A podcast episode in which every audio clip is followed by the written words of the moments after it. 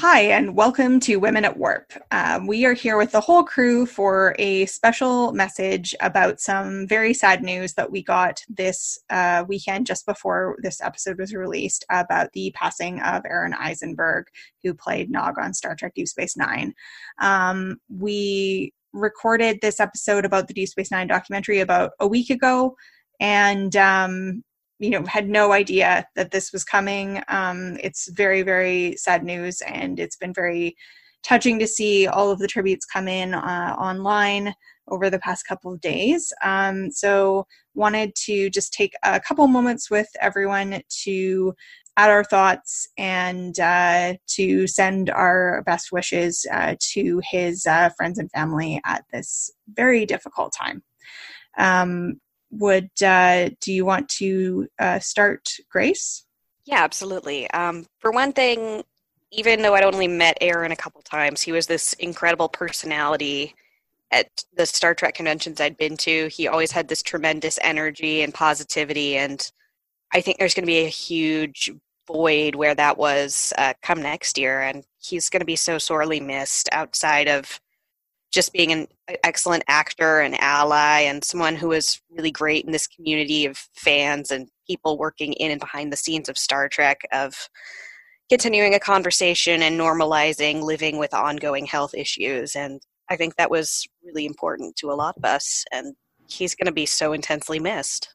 So pour out a root beer for him and we'll be seeing him. Absolutely. Um, Andy, did you have thoughts?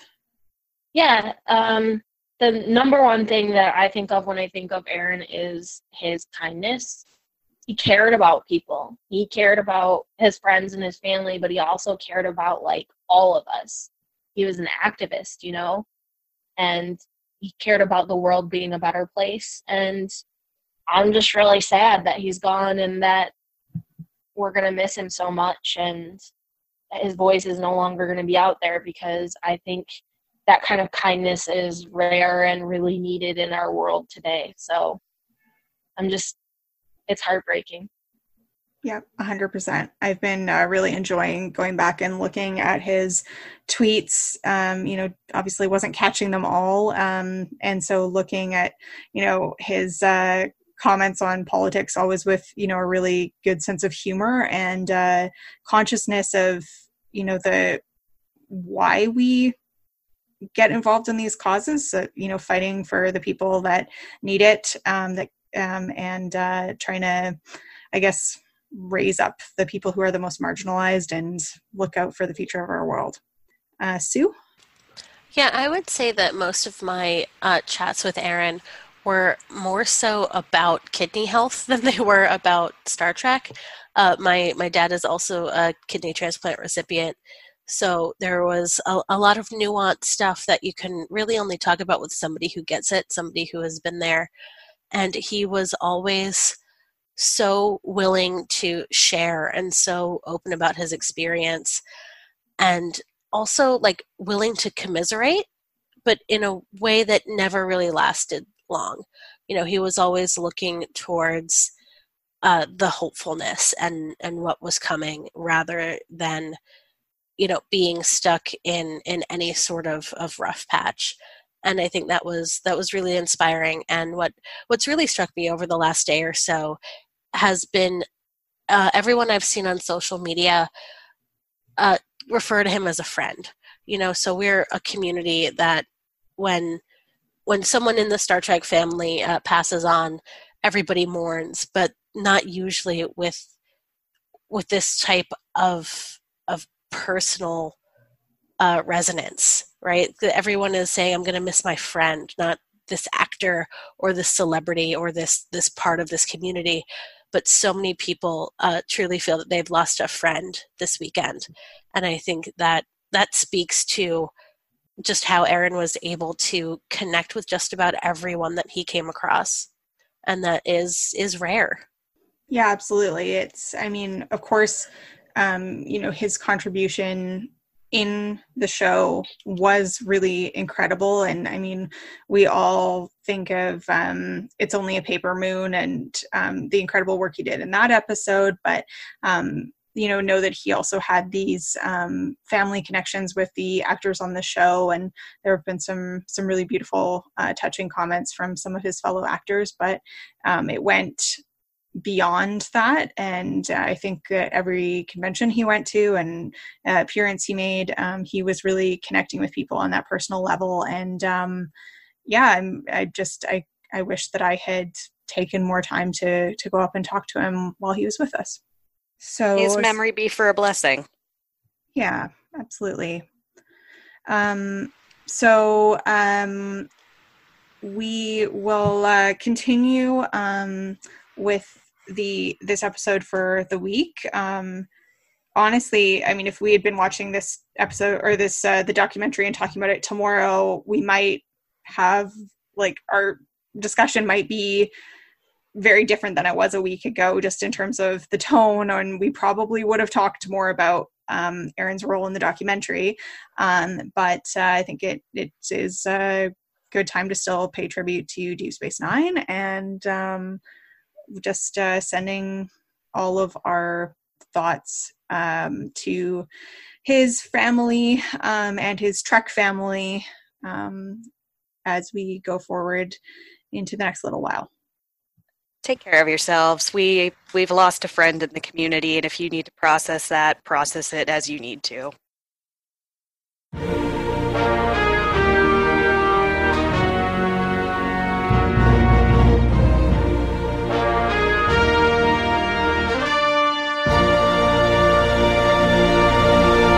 Hi, and welcome to Women at Warp, a Roddenberry Star Trek podcast. Join us as our crew of four women Star Trek fans boldly go on our bi weekly mission to explore our favorite franchise. My name's Jarrah, and thanks for tuning in. Today with us, we have Grace. Hey, everybody. And Sue. Hello there. And we are going to talk about the Deep Space Nine documentary, What We Left Behind. Uh, but first, a little bit of housekeeping. As usual, our show is supported entirely by our patrons on Patreon. Uh, this helps us do things like keep the show up and running, pay for equipment and the hosting, and getting out to conventions and making cool buttons and things like that.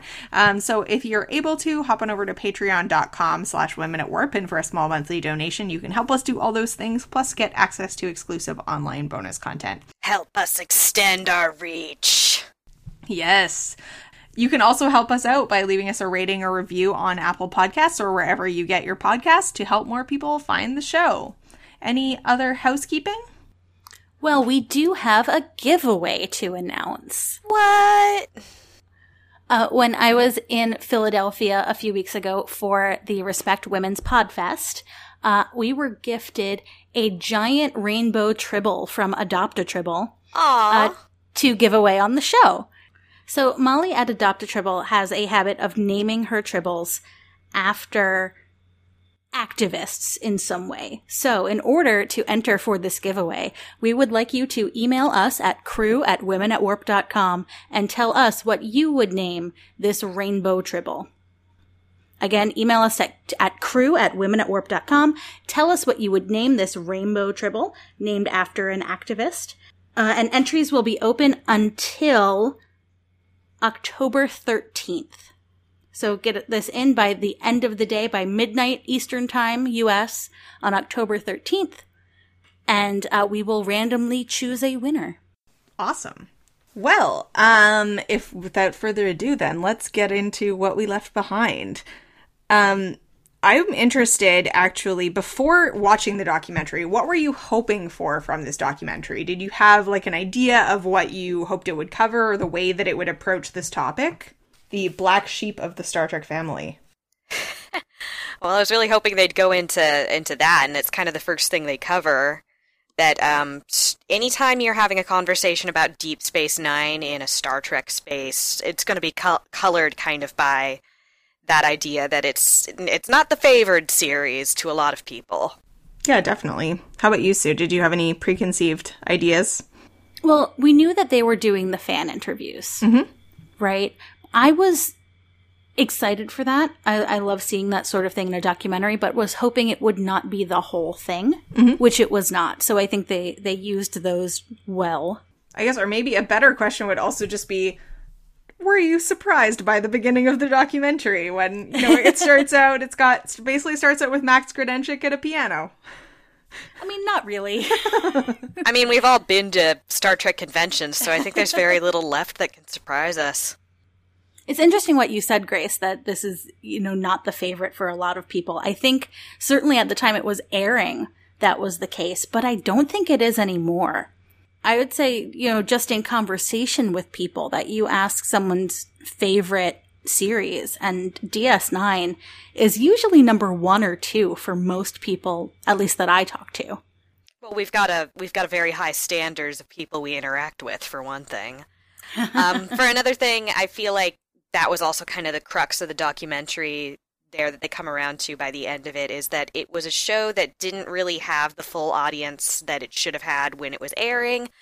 But after a while, and in hindsight, it managed to gain that audience. Yeah, and partly due to streaming ability. Mm-hmm. Um, uh, you know, it starts out you got Max Grodénchik at a piano, and then you have Andy Robinson who played Garak, of course. Um, kind of giving Being a bit super of a mysterious. yeah mysterious intro.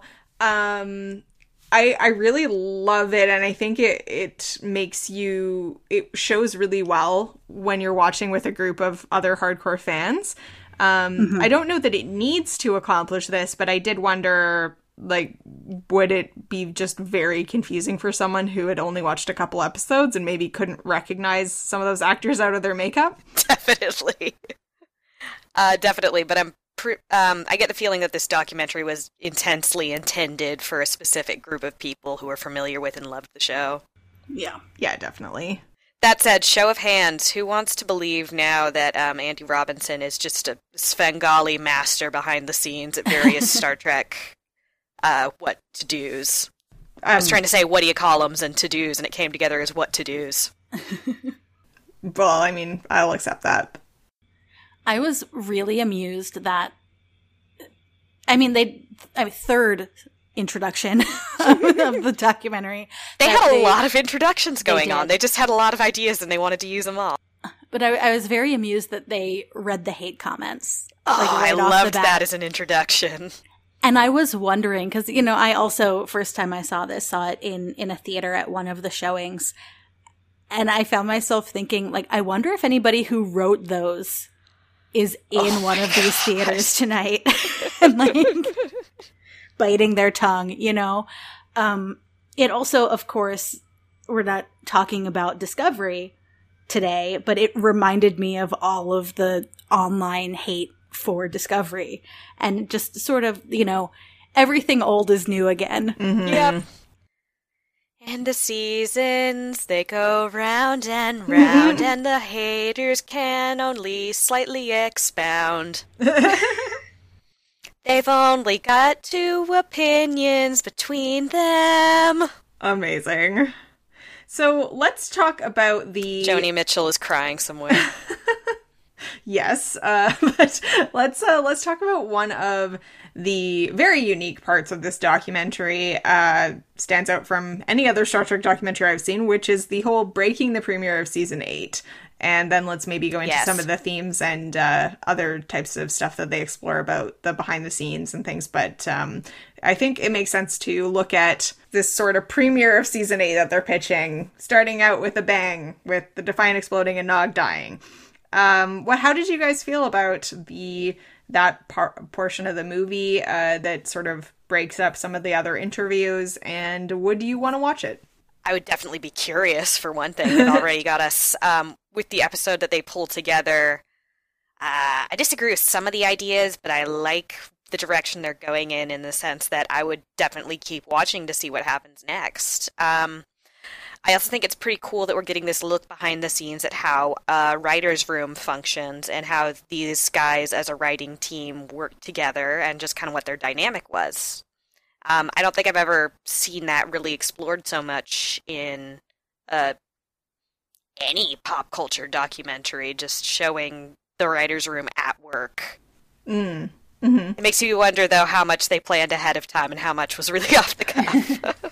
Fair. Um, but um, okay, and also warning to the audience: we are going to be talking about spoilers for this Deep Space Nine documentary. So if you haven't seen it yet, just be aware of that.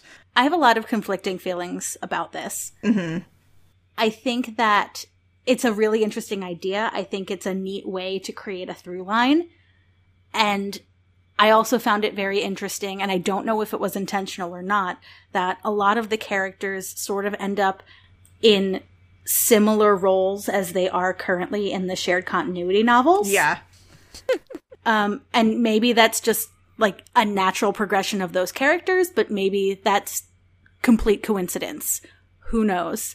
Um, but like DS9 for as like groundbreaking and progressive and pushing the envelope as it was in the 90s, it gets a lot of criticism and I think fairly so that because of its serialized nature, it had the same writing team mm-hmm. for many years, Yeah. basically the same writing team. And that team was all male. Mm-hmm.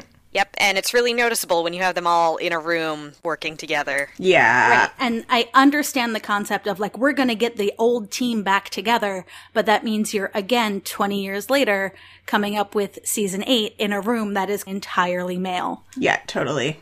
Either way, I definitely, I mean, I know when I did my writer stats, like no writer, no women were even credited in season seven um, for writing anything on Deep Space Nine. It doesn't mean no woman ever looked at a script, but it really just kind of a few things. reinforced it. And I mean, throughout the documentary, there's a few women behind the scenes that are included in interviews and stuff, but they're not really like hugely significant people behind the scenes when you compare them with like Ira and Michael Piller and Rick Berman and uh, you know even some of the like regular more regular writer directors.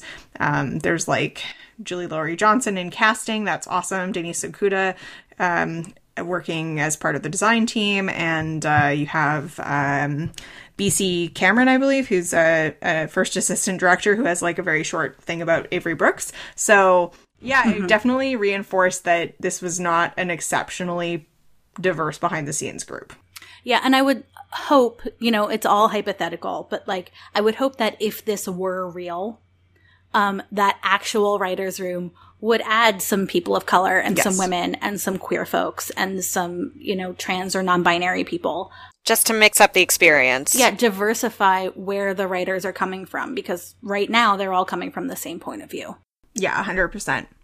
I mean, I'll throw out there one thing comment I have on the the season eight premiere. Um, is so this whole um so they're talking about this being 20 years in the future so the idea is that some of the characters will have changed to the point that like bashir could theoretically be in charge of section 31 um kira could be potentially raising an army of jem'hadar which mostly I only question that like 20 years after the end of the Dominion War that Howard the Jem'Hadar they're just like hanging out but also how would the Federation not know that this was happening? Or they do but they're like being covered up by section 31 but I don't know I just questioned that like someone could just go preach to a whole group of Jem'Hadar and that it would be like not a massive deal before that point.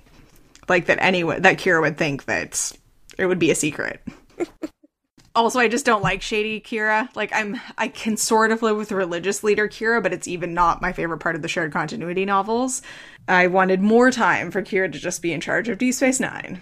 Yeah, I would have been down with that too, definitely. I also thought it was a little weird that when they're talking, they're like, and uh and Bashir and Dax are still in a relationship, and like, ah, yeah, that way we've got at least one happy relationship that lasts. And it's like, um, like thirty seconds ago, you were showing us Miles and Keiko. What you trying to say there, guys? I mean, you, you, you're guys who have gone on about how you wish you could have done better with that relationship. This is a good chance to try and do a little something with that right now, instead of just continuing the oh they're married and hate each other thing. Mm-hmm. Just saying. Yeah. Well, yeah. I mean, what this really confirmed for me was that I would totally read a DS9 graphic novel on this storyline. Um, or even just DS9 graphic novels with the same style. Like, I think the style was really cool and it made me envision like a different way that you could do DS9 comics, which we haven't had for a while. Um, so Are you listening, IDW? yeah, I'd be I'd be down with that. I'm not sure I would be super into this being the premiere for a series, but I was thought it was uh, some cool art and there's some neat ideas in there. Any other thoughts on that? It's still sad that it took Sisko 20 years to come back. Yeah. Yeah, I mean, who knows? Like Picard might stop by Deep Space 9 in in the new series. I mean, I guess. You can't stand dramatically in a vineyard on Deep Space Nine, though. nah. Which, as I understand, is kind of a important aspect of this new series. Maybe we'll find out if Bajor ever joined the Federation. So let's talk about maybe some of the themes and moments, and um, I'm happy to let you folks throw them out if you have some you've been thinking of. Um, but uh, maybe just to start semi chronologically, um, because right off the bat, there's a fairly um, big discussion about race in DS9 and about like uh, particularly the casting of Avery Brooks and the need for him to um, be like clean cut in the earlier seasons. Um, that I thought was really interesting. Either of you have any Well- thoughts on that? Well, it's um it's definitely not a new thing or a new conversation topic to talk about how um people of color, specifically black people and their characters representation, uh, their appearances are really policed a lot. And I thought that was interesting that they went into that as one of the first things discussed about with Avery Brooks being uh, the lead on this series. Mm-hmm. Because it, it it's as plain as the hair on his face, really. The need to make him uh, safe and approachable looking uh, when the show started out. Yeah. I mean, by all accounts, in this documentary and like in other panels and at other events, it I get the impression that Avery Brooks was very aware sort of in all of the ways that this character could be perceived. So he like the the opinions weren't just like necessarily personal, mm-hmm. but they it was he he was aware of the way that he stood is going to mean something. His relationship with his son is going to mean something. His facial hair is going to mean something. And these are all important aspects to this character that like the white audience might not get. Like sort of like when we talked about queer coding, mm-hmm. right? It's not for the straight audience to get. Maybe this stuff is not for the white audience to get, but for a certain audience, it's very important. That definitely adds a level of complication going into being the lead on a new Star Trek series that we, I'm gonna guess our previous leads didn't have to really deal with. Mm-hmm. So much, uh, except for, you know, um, Patrick Stewart having to have a toupee in the test shots and all that, but that's a little different. Yeah, um there's there's kind of two parts in this documentary where they talk significantly about race. There's this beginning part about Avery Brooks's appearance where they have uh, the Paramount former exec uh, Kerry McCluggage who seems kind of um he's if anything like the most kind of I guess antagonistic to Ira in the thing in that like Ira's calling him out on things he didn't agree with at the time a lot more and like why did this Also, have to he happen? is just dressed like a cartoon caricature of a rich white guy. Oh my god, the like the the like cardigan sweater over the Yeah. like, tied around his neck. Yeah, very much. You also get the impression that his opinions haven't changed much. Yeah, yeah. So he has this whole like uh we wouldn't want him to appear like quote unquote street or like for the lack of a better word.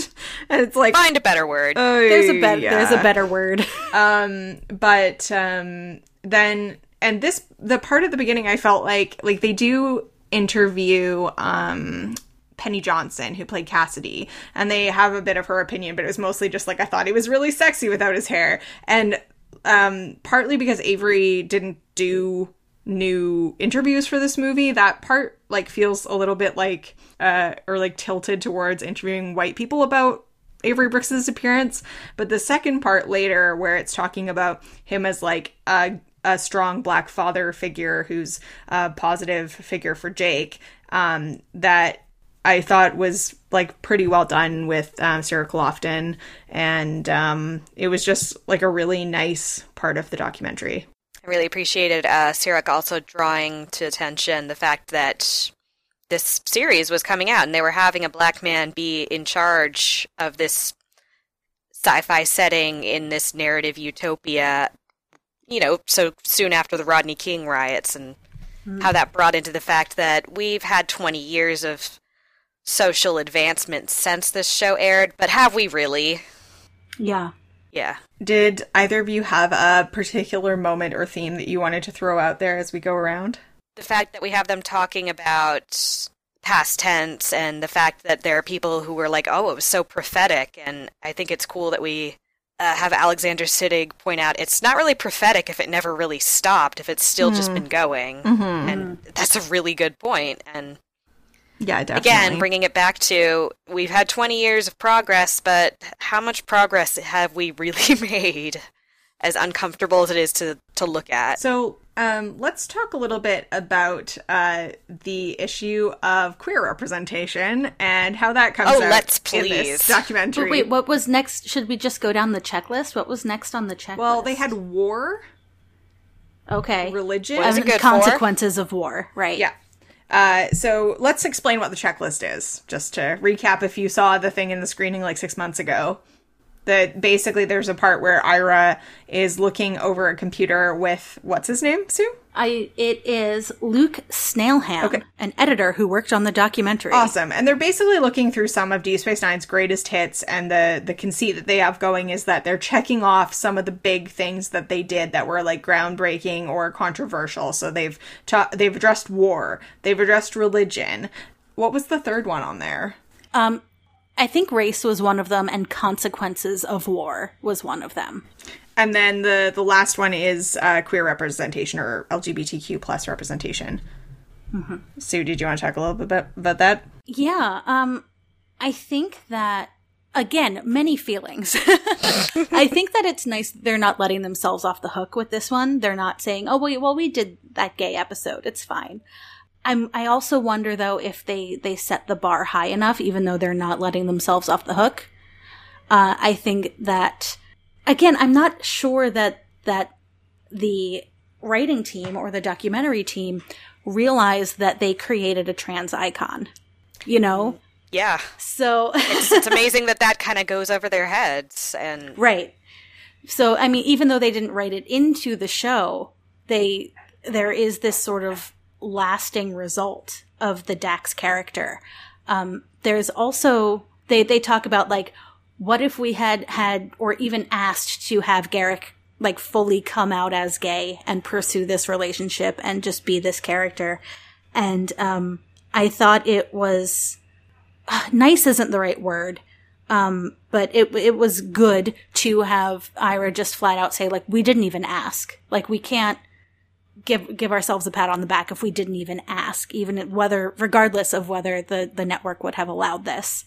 But um, in that same conversation, uh, Luke, our friend Luke, says that Profit and Lace quote plays even better now than it did back then, and that that is quite a cringy moment, I think, for for everybody here today. a little bit of leap in judgment there, buddy.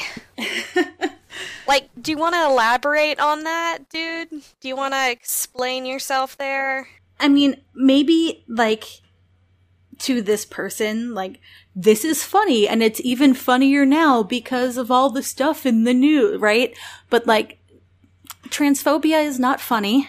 Transphobia is a problem, and that's a lot of what this episode is. Yeah. Yep. Yeah, I I've honestly never heard anyone say that episode like watches better now than it did then. If anything, I've only heard people be like, "Man, that aged like milk." Yeah, or just it was never that great. Um, so that was that was a weird comment that did stand out to me. Um, by the way, the other item on the list was homelessness. So it wasn't race, but that was when they were talking about past okay. tense, and it was about homelessness. But they did talk significantly about race in this. It just wasn't part of that particular scene. Well, it's interesting how we've got um, Ira stopping to be like, no, one episode in seven seasons, that's not enough. We should have had another gay character.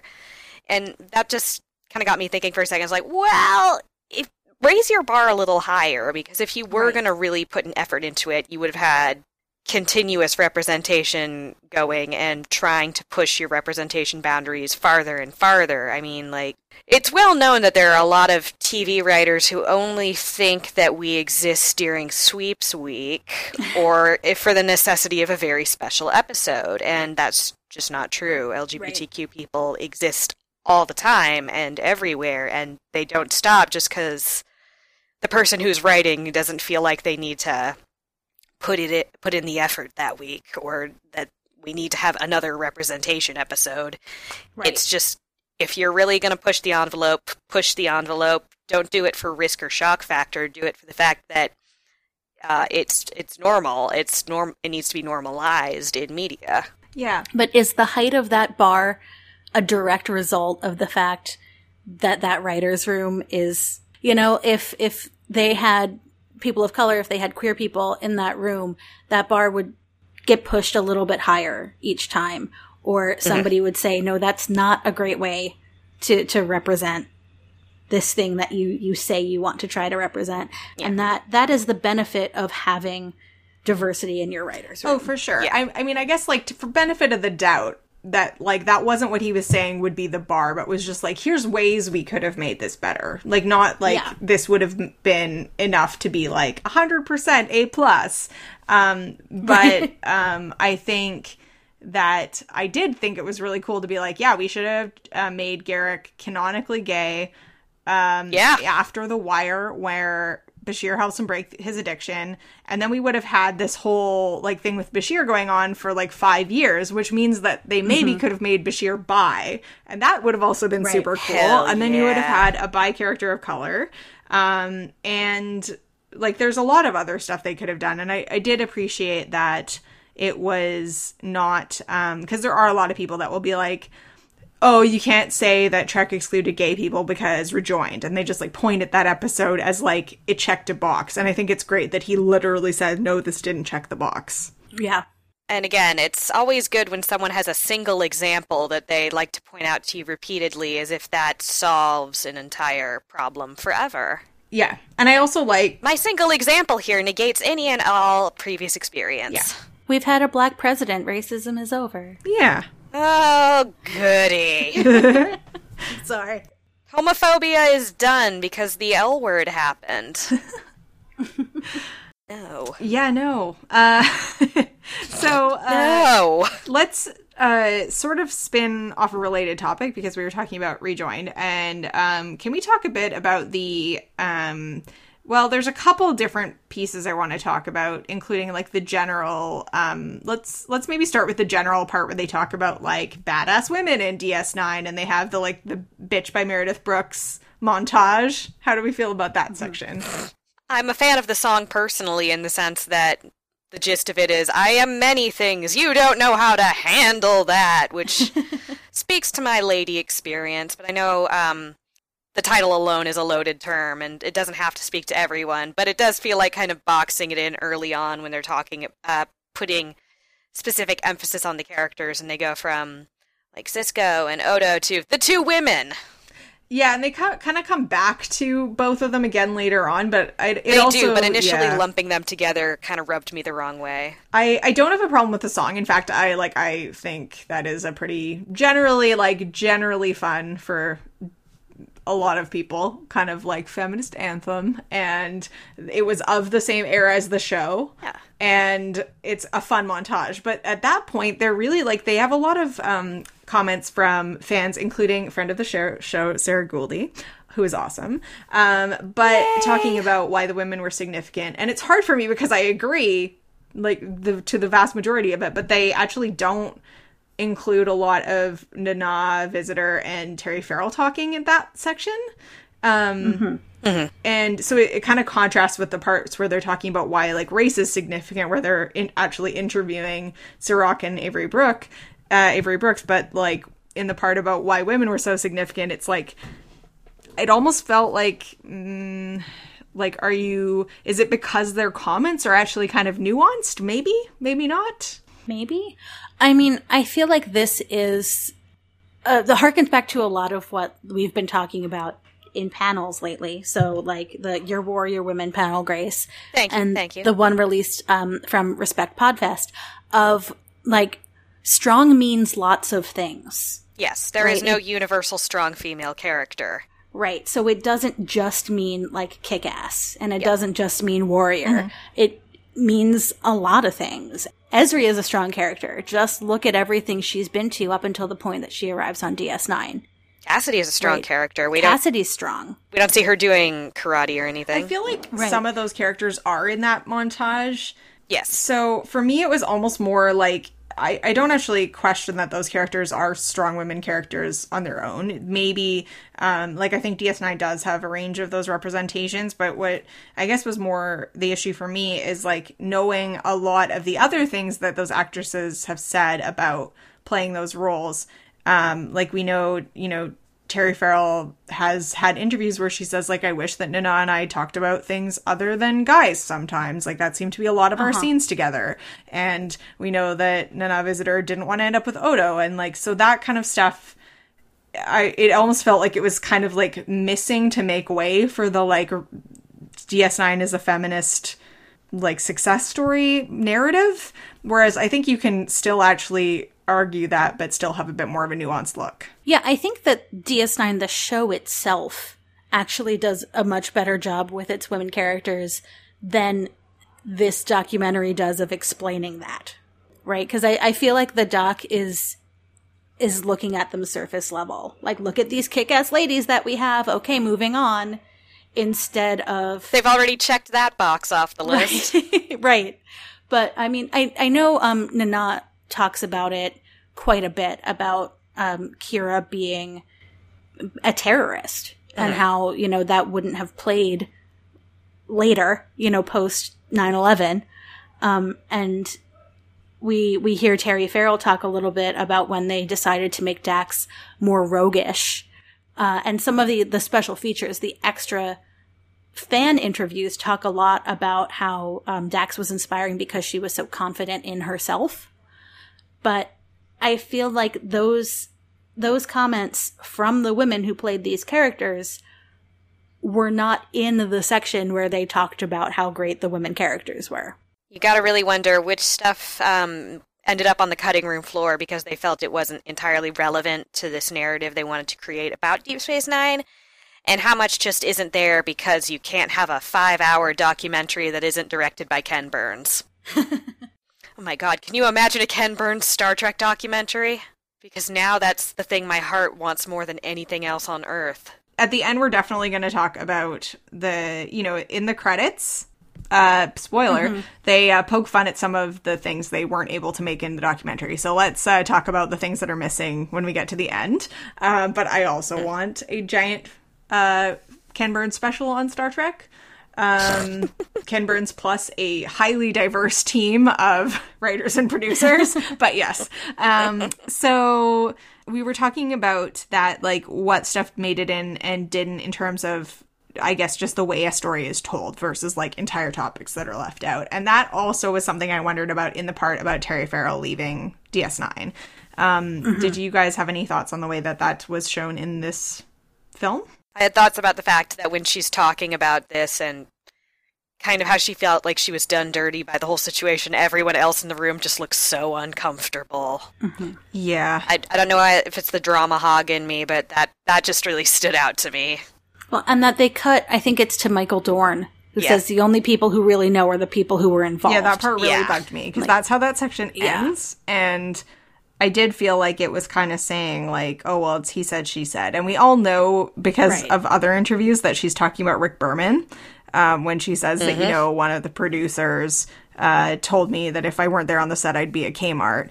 And uh, mm-hmm. we know who she's talking about, but like Rick Berman is like super buddy buddy in this movie. Like, I mean, there there's obviously some challenging of each other happening between him and Ira Steven Behr, but they're also you know, talking about how it was ultimately a pleasure to work together and all that kind of stuff. And I don't know, that just, um, I get why you have to do that in, like, in order to make your documentary. And, you know, Rick Berman did have a really important role in producing a lot of Star Trek, but it just feels kind of like unfair to mm-hmm. put him in this position of authority where he doesn't really have to comment on this situation where Terry Farrell's been pretty open about how she feels she was treated and then just to be like, "Huh, who knows what really happened?" Mm-hmm. Moving on. And then actually, and it's not like right after Dorn says that thing, then they go to the writer's room and someone goes, Who died? And then they're like, Oh, Jadzia. Oh, yeah. Ha ha ha ha ha. And it feels like, I don't know, yeah. it just, it kind of hurts me as a fan who love that character and someone who believes that, you know, maybe the women on that show weren't always treated the best behind the scenes. Yeah, it reads as really tone deaf. Yeah. And it also is reminiscent of Gates McFadden and Maurice Hurley. Yeah. Yeah. So, you know, in, in however many years between those two issues, perhaps not much changed. Yeah. Can I share another moment that made me uh, very uncomfortable in this documentary? Which is the, Yeah. the, the part where um, they're talking about Nana Visitor and Marc Alaimo. Yeah. and um, they're you know they're going back and forth between uh, uh, Marc Alaimo talking about you know him maybe not getting enough encouragement, and there's some weird kind of awkward moments in this documentary where it seems like the filmmakers are like judging the interviewees, um, and that's one where you know, he's going on this thing about like I didn't get enough encouragement, and Ira goes back and he's like, "Well, we kept having you back. That's how we give actors encouragement." And they like show Marc Alaimo's face, and there's this kind of like circus music that's almost like, you know, waka waka. Yeah. yeah, but there's this whole thing where Nana Visitor talks about how, like, one of the times she was the most upset was when Ira said that in the next episode they were going to write that she and Dukat, like, fall in love with each other. They have a, a thing. And, uh, Nana is being interviewed and she is like very upset about this thing and then she slips up and goes like anybody except Marc Alaimo. I mean anybody except Gul Dukat and like everyone's laughing that it's like a slip. And then um they cut to Marc Alaimo and he's saying like oh well like of course he wanted her. I mean i know that because i wanted her. And then they are playing that for nana and she's like rolling her eyes super uncomfortably. Because what are you supposed to say? Like yeah no that's sexual harassment. Like that was obvious and it was sexual harassment. Um because this is like supposed to be a loving documentary about this show that they were all on and it, it just kind of like it was like i guess I don't know. I just felt like it was insensitive to put her in that position, and it was gross to play that moment for humor because that isn't cool. Even in the making of documentary of the show, we get to see behind the scenes how much the show could have benefited from having some more women behind the scenes, which is meta and depressing. They made a lot of choices to include like slip ups or jokes or things that they Aren't sure about? Yeah, like Nana even says, "Let me do that again," and she says it again and says "Gul Dukat," Mm-hmm. and like I feel like the intent of that was, "Oh, I don't want you to put that in there," and then they put that in there. That happens a lot, and I feel like those are interesting choices to make and choices that like might not make your interviewees as comfortable. Yeah, I think like the intent was to um you know that this this was going to be a documentary unlike the rest of the Trek documentaries just like DS9 stood apart from the other Trek series that we're going to make. It's going to be a little bit quirkier. It's going to be um more creative. It's maybe going to be darker. But um there were like moments where just given the amount of stuff that did stay on the cutting room floor i really questioned whether you needed to leave in people talking about things they weren't sure about, like that whole Rashomon thing about Ferengi prosthetics, where at the end they were mm-hmm. like, well, we really don't know what happened, but maybe, and it wasn't even super important. It was like maybe one day Max and, and Armin mixed up their foreheads, or or maybe they mixed up their noses. Or maybe No, neither. I felt like I felt like the Rashomon analogy was a good thing to have in the middle of a documentary talking about the making of a show 20 years ago in the sense that there's a lot of stories being shared here and it's a matter of faded memory and apocrypha a lot of the mm-hmm. time. Yeah, I just feel like I didn't care that much about that story about prosthetics that I needed it to take time away from some of the other stuff that could have made it in. That's true. I think it was more more the the symbol of the story than the story itself. Well, just to that point, I mean, they have the in the special features on on the DVD. There's a whole section of what we left out, and they're close to fully produced, if not completely fully produced. And it looks like they just took them out almost after the doc was done. And there are some some bits in there that are really interesting or give new information. Whereas, like what they kept in, I'm assuming these things were cut for time and not for narrative, but who knows? Where and and what they left in were jokes, mm-hmm. which like I get it. You want to amuse your audience, especially if you're like asking them to come to a theater. But like, I would have enjoyed seeing the trials and tribulations sequence much more than the prosthetics mix up sequence in the theater. I haven't watched all the special features yet, to be totally honest, but I um, did go checking because um, a couple of the things that I felt were the most uh, glaring omissions for me as a lover of Deep Space Nine and someone who cares a lot about the women characters were uh, especially Kai Wynn. Um, I kept being like, when are they going to get to Kai Wynn? And they have this big thing on Dukat. They have a fairly big thing on Damar. I assume that it's because Louise Fletcher either was not available or, or didn't want to do an interview for some reason. And I get that that makes it challenging. And same with the female changeling, uh, Salome Jens. Um, but there was an outtake about the female changeling, but she's not actually interviewed. It's just kind of Renee Auberjonois talking about um, what a great actor she was, and then speculating that maybe they didn't make her um, her own prosthetic face.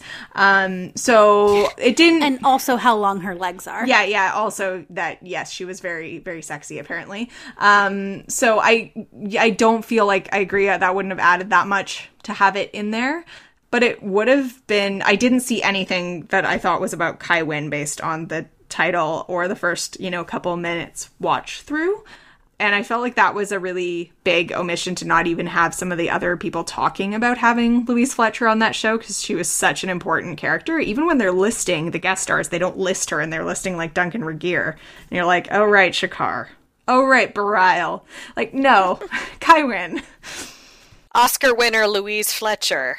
Just saying. Yeah, it's a strange omission. And I guess, like, is, do they think that people hate that character? Because, like, yeah, she's a villain, but she's a great character. I don't know. I think maybe maybe they just couldn't get her for the interview and so decided not to go that route of even creating the material.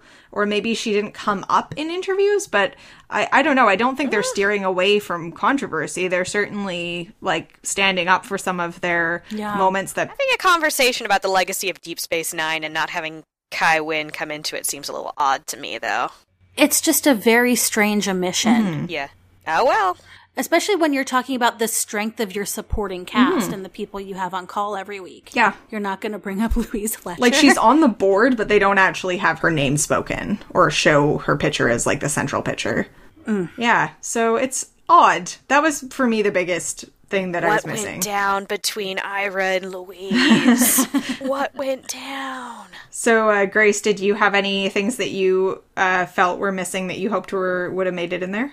Oh, there's many. There's many incredible, just one-off guest stars that uh, we talk about recurring cast members, and we briefly get to talk about the fact that uh, Jeffrey Combs gets shot by one of the guys from the Mod Squad. But I would have liked to see more discussion on the fact that there are some really incredible actors doing uh, complete one-off roles throughout the series, and personally, that's always a treat for me. And I feel like that's one of the things you can always find engaging about uh, serialized television and don't know i just would have highlighted that personally that, but then again i'm not a documentary filmmaker so I feel like the fan interviews worked generally pretty well. There was a good range of um, topics that people were talking about and characters that people cared about and people from different places in the world. So that was kind of cool. Okay, let's let's talk about the um, HDing of DS9 since this seemed to be a really big deal and um, was the entire topic of like the post uh, film feature that uh, Sue and I saw when we saw it at the screenings. Um, how do we feel about HD DS9? why not HDS 9. i'm a i'm i love the fact that when you see something that probably wasn't initially um, supposed to be in hd converted into hd you get to see a whole lot a whole other level of detail. My favorite is in old martial arts movies when you can see like where people's wigs end or where the duct tape is peeling off the sword. And I know it's weird and pedantic, but that's always just a little treat for me. So I'm always a fan of seeing any old shows converted into HD so we get that level of A, oh hey, that's how they did that, and B, oh, it was not a majestic golden sword. It was made out of spray painted duct tape, and that's okay. yeah. No, I always uh, see lace lines. yeah. Like my eye is just drawn to them. But I go looking sometimes for like makeup lines, mm-hmm. Mm-hmm. like where the where the edges of the prosthetics are. Mm-hmm. Yeah. And I don't know if they like cleaned them up but oftentimes I can't find them. Sometimes I can, but like, it's just, it's very interesting to me what the eye picks up and what it doesn't. Or maybe I just Yeah. don't know how to look for it right. Also, it's a way to sort of showcase just how much work went into what they were doing. Mm-hmm. Yeah, I do think it was worth it for this movie, even though, you know, it took longer to release and everything. I think um, it showed what's possible. And I really noticed it actually watching it on the Blu ray at home because I'm more used to watching SD DS9 at home. Um, and I was like, wow, this looks a lot better. Whereas at the theater, I, I just kind of took it for granted a bit. Um, Yeah. But yeah, it looks really good. And um, yeah, wish it would happen. Doesn't sound like it's going to happen that we're going to get a released, uh, a full remaster, but um, We're allowed to dream. We're allowed to dream. Yeah. I mean, the thing that makes me doubtful about the full remaster is that, yes, some people would purchase it, but not as much as all those years ago when they fully remastered the original series. Yeah, probably not. Right. Sadly. Because streaming. Yeah. Yeah. And, uh, you know, that not enough fans care enough to watch, to like seek out the HD version. But I don't know. I mean, maybe if copyright laws weren't so ridiculous at some future date, we'd just have some enterprising individuals who could remaster the whole thing in like and make it available. Excellent usage of the word enterprising humanity. there. Yes, that said, that's not going to happen in our lifetime. So uh, it's going to be wild. Uh, technology might get to the point eventually where like it can be a lot more automated. Yeah. I don't know. I I don't work on video editing, but who knows? Um there there's certainly like fan vids. Or maybe there'll just be some eccentric billionaire who will be like, "This is what I want to Oh, spend that, all my that I money can on." get behind. There are certainly some fan vids up on YouTube that people have made themselves and remastered themselves that look absolutely amazing. So, Awesome.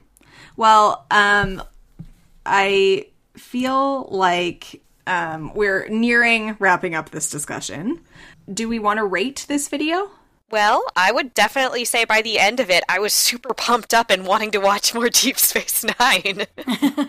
so, uh, problems and all, it, it accomplished its goal. So I would say um, 3.5 out of 4 space stations specifically designed so that an eight year old could draw them. Sue? I actually quite liked that point when Michael Yeah. Kudo was talking about It's it. a good like, point. Yes, I get it. Um, I think I would rate this. Ooh, seven out of ten stable wormholes. Ooh. I'm I'm gonna give this eight. Well, I was gonna say four out of five, which is the same as eight out of ten. So eight out of ten gay Gayrax, which is canonically gay Garrix. Hell yeah.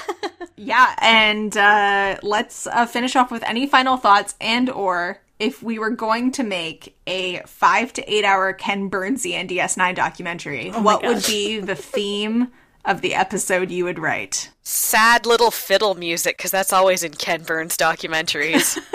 You'd make Oh my. what like what would you make an episode about? Like what what would be the part that you would want to focus on for an entire episode? Um, oh. I would say uh, the changing world of Klingon cuisine.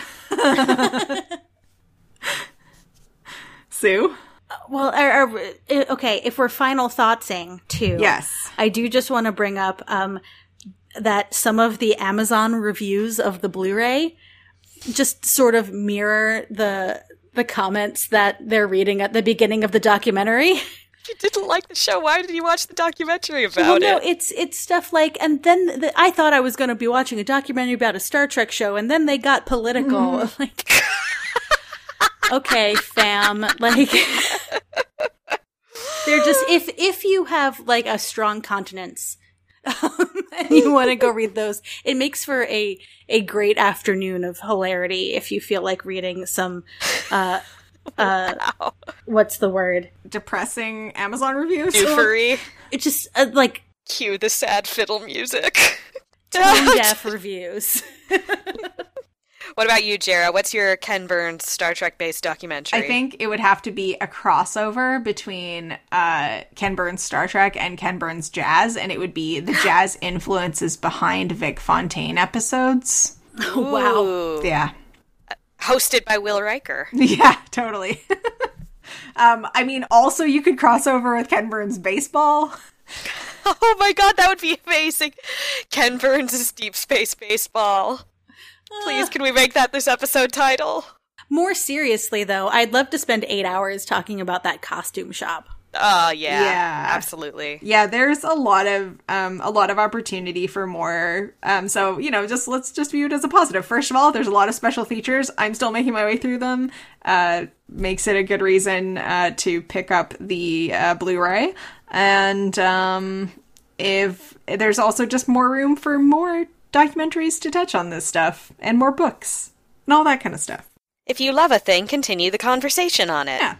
awesome. Yeah. All right. Well, uh, let us wrap up then. So, Grace, where can people find you elsewhere on the internet? You can find me on Twitter at BonecrusherJank, and you can also find my heart far beyond the stars. And Sue? You can find me on Twitter at Spaltor, that's S P A L T O R, and you can find me in person along with Elijah from Priority One at New York Comic Con the first weekend of October. Nice. And I'm Jarrah, and you can find me on Twitter at J A R R A H Penguin or at TrekkieFeminist.com. If you want to get in touch with our show, you can find us at womenatwarp.com. You can contact us through the website or on social media. We're on uh, Facebook, Twitter, and Instagram at Women at Warp. And uh, we are also on all the podcasty channels to leave us ratings and reviews. So those are ways to get in touch with us, or you can email us at crew at womenatwarp.com. And for more from the Roddenberry Podcast Network, visit podcasts.roddenberry.com. Thanks so much for listening.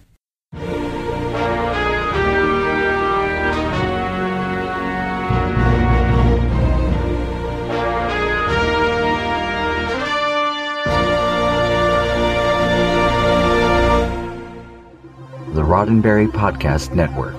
Podcast.roddenberry.com.